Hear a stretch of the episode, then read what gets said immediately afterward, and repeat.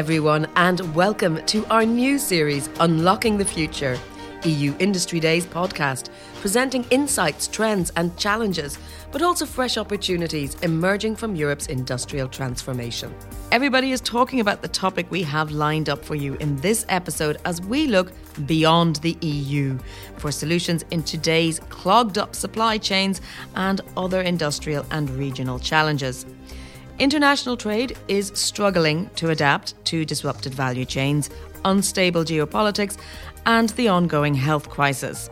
The EU has responded by updating its one year old industrial strategy in line with COVID 19 realities, and many other actors, private and public, are doing the same to bolster their economic and industrial interests. It's a wild ride, but the experience could prove to be invaluable.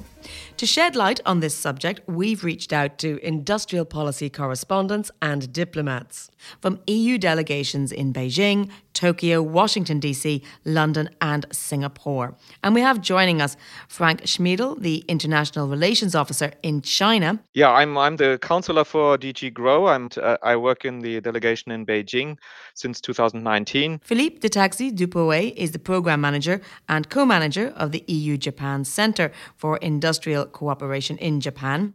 I have a sort of double hat here in Tokyo. I am the uh, managing director of the EU Japan Center for Industrial Cooperation. But I'm coming from the European Commission. I'm posted as a diplomat at the EU delegation to Japan. Eike Klapper is a diplomat at the EU Embassy in Washington, D.C. Uh, it's a pleasure to be here. I am working in the, as you said, EU Embassy in Washington, D.C. I cover the industrial policy files here for the EU, but I'm also engaging with American interlocutors on, on what's happening in Europe. Justina Lavnicek is DG Grow Councillor in the newly created EU delegation to the UK. That's correct, yes. And last but not least, Isabella Piorolo is the Industrial Relations Officer joining us from Singapore. I work as an industrial policy correspondent and I cover the whole Southeast Asia, the ASEAN region, that is an organization composed by 10 countries. Singapore, Brunei, Thailand, Indonesia, Malaysia, Laos, Cambodia, Myanmar, Philippines, and Vietnam. Thank you all very much for being here today. While no country or region is spared COVID's wrath, some are faring better than others, and their responses, political, industrial, and even practical, may well reflect this. So let's talk to our speakers. Let's find out if this is true. Well, after the first outbreak, China actually uh, got out of the uh, COVID uh, uh quite quickly and quite well. They have actually benefited from uh, the shutdown elsewhere in the world, and uh, Chinese exports have been booming. So their economy has been doing quite well. The real test might still come because um, we don't know how this is going to go now with the more infectious variants like Omicron. So far, I haven't seen an exit strategy from the COVID controls in China, and we don't know how they will react now to this very infectious new variant? Well, there are some very concrete uh, changes that uh, have been brought by the COVID 19, and uh, perhaps the most obvious one is the total collapse in Japan of the tourism industry because the Japanese borders have been uh, almost totally closed, and uh, several uh, states of emergencies that have been decided by the Japanese uh, public authorities. They also have, of course, uh, an impact on the economy, which is uh, shrinking a little bit. But the COVID 19 had also some, uh, some positive impact in terms of rediscovering the usefulness of some digital tools. So, in terms of reaching out to the stakeholders, the use of these digital tools uh, has some positive impact. And the same goes for the business to business matchmaking. Well, I think the biggest thing in the US was really supply chain disruptions that happened after the COVID pandemic or during the COVID pandemic. It has been an issue for quite a while now that you go to supermarket or other stores and there's there's stuff you can't find. So the supply chains have been really stressed out by the pandemic. And this has been combined in the last weeks and months with a high level of inflation. So I think that's the, the biggest issue that we see here in the US on, uh, related to COVID. I mean, the reason is not just the COVID pandemic, but it has played into it a lot. In the case of uh, UK, uh, COVID impacts are indeed very much compounded with the Brexit impacts. Under the current UK uh, Conservative government, uh, the UK is very much advocating a free and open economy. Following Brexit on a trade agenda, the UK is very much embracing the global Britain narrative. So they want to put the negotiations of new free trade agreements at the heart of the uh, trade policies. That's also the way to diversify the trade uh, and uh, assure less uh, dependencies. Here, I also wanted to cite uh, two figures that I guess are very important and relevant in this context to note. According to the UK Office uh, of Budgetary Responsibility, the cost of Brexit was estimated to be as high as 4% of GDP over the long term, while the cost of COVID was estimated only at 2%. So basically, the cost of uh, Brexit was estimated to be twice as high as the cost of COVID. Um, so let me start maybe from an ASEAN perspective. ASEAN was on a very stable path in a pre-COVID era to become the fourth largest economy in the world. When COVID hit, this path, of course, was uh, largely destabilized. Uh, from a Singapore point of view, Singapore is a very small country and is a financing and trade hub.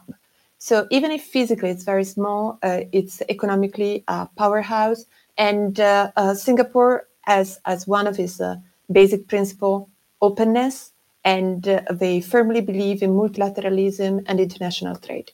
So long story short, I think Singapore, when it was relating to um, international trade, first thing they they decided to do as government was really to commit to value chains in the sense to keep them open and I think from an ASEAN perspective, uh, international trade, of course, and multilateralism were very important, especially from a health and vaccines point of view. But they were also trying to flourish the intra ASEAN market. Taking the example of Europe, the EU's COVID response, for example, has been very robust yet very adaptable. And we saw that with this year's update of the 2020 industrial policy. How is this agility seen from your side of the globe? So the Chinese see their way of handling COVID as uh, the best way of uh, handling COVID. And they like to demonstrate the errors that are made abroad, contrasting them to their own system, which uh, has handled the situation in their view much better than many other countries. So there, there is a certain tendency to try to demonstrate what uh, China's leadership sees as the superiority of the Chinese system compared to um, Western systems. I think what has been uh, particularly noticed by the Japanese stakeholders and from Tokyo is uh, the strong reaction and agility of the EU in terms of uh, coping with the um, sanitary crisis. That was really impressive to see Europe able to mobilize uh, its companies for producing uh, uh, millions uh, of doses of vaccines. Most of the vaccines used in Japan are actually produced in Europe. I think the US is very interested, but always in particular things. So, one big issue was the export authorizations for vaccines, because back in the days where we didn't have vaccines um, and we needed to tackle this pandemic all around the world, we needed a lot of cooperation between the EU and the US. And so, there was a lot of interest to work with us to make sure that the vaccines get there where they help the most, that everybody has the same ingredients.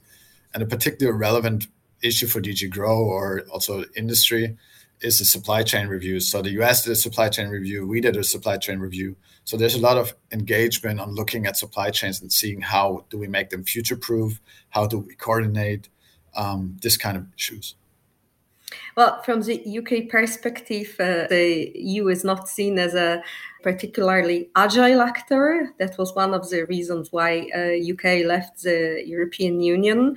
Let me maybe take the example of uh, vaccines, where at least in the beginning of 2021 there was kind of a competition between the UK and the EU, with the UK having a head start, but then the EU uh, catching up and even uh, well outpacing in, in some countries uh, the UK vaccination campaign what the EU is doing, it's uh, extremely well perceived, especially because uh, the European Union provide a member state uh, were working closely together and they mobilized over 800 million euro to support ASEAN's fight against the coronavirus.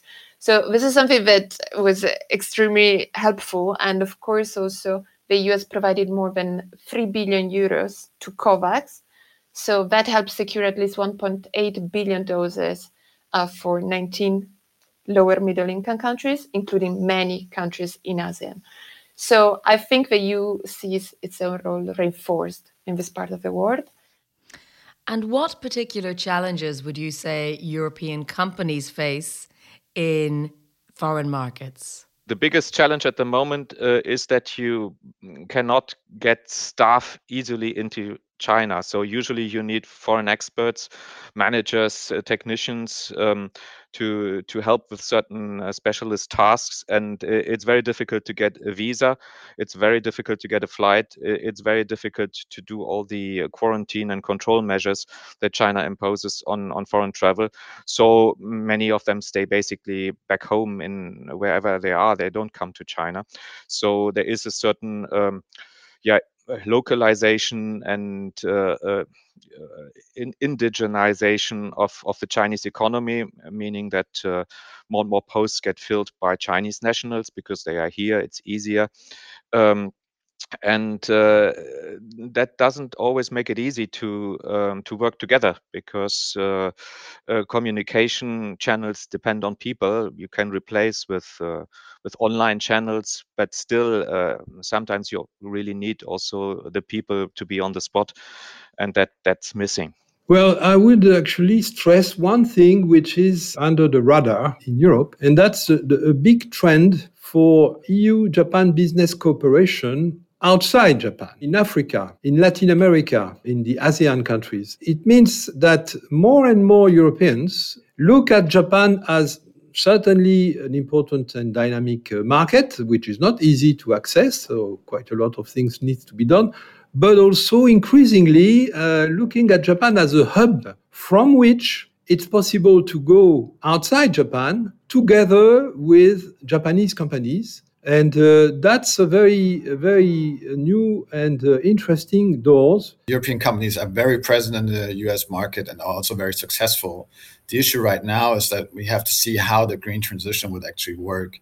And then obviously, the US has an interest to create their own green industries. So you could say they are a bit behind us in creating their solar production, their battery production. And we acknowledge this obviously because we want them to produce their own technology. So we reach the climate goals together but now we'll have to see how the money that I mentioned in the infrastructure package will actually be spent and if European companies can participate that. So it's a bit early days, but in general, I would say we are in a very good situation with US. And if there are barriers, um, most of the companies are able to, to deal with them. UK is very particular here because obviously until a year ago it was still a member of the European Union and a member of the internal market. So for the European companies, the biggest change that happened is obviously that uh, they are no longer trading uh, at the internal market uh, conditions. And even if we have uh, quite ambitious zero tariffs and zero quotas trade and cooperation agreement, they now have to get used to that there are additional costs. Uh, there is VAT, there is a need to comply with rules of origins, there is a paperwork, and obviously it all impacts very much the uh, supply chain integrations we have for the time being uh, less of a challenge of uh, diverging regulations, um, so so-called non-tariff barriers, but for sure this will come uh, with time as this is very much uh, on the UK agenda now to review all the EU retained law, and come with new and possibly divergent rules.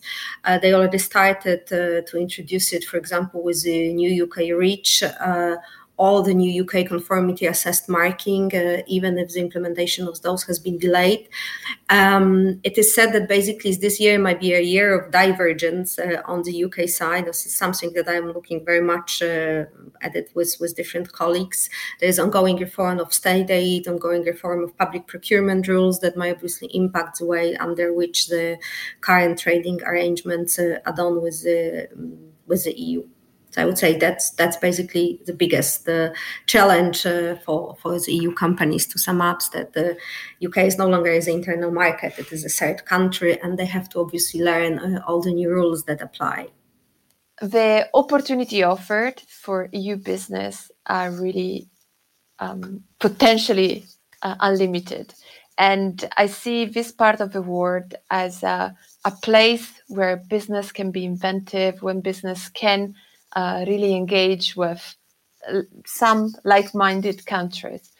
So I would say, like we we sometimes think going international, uh, it's very complicated and difficult, but uh, we also have in place a lot of instruments that can support businesses in this uh, journey.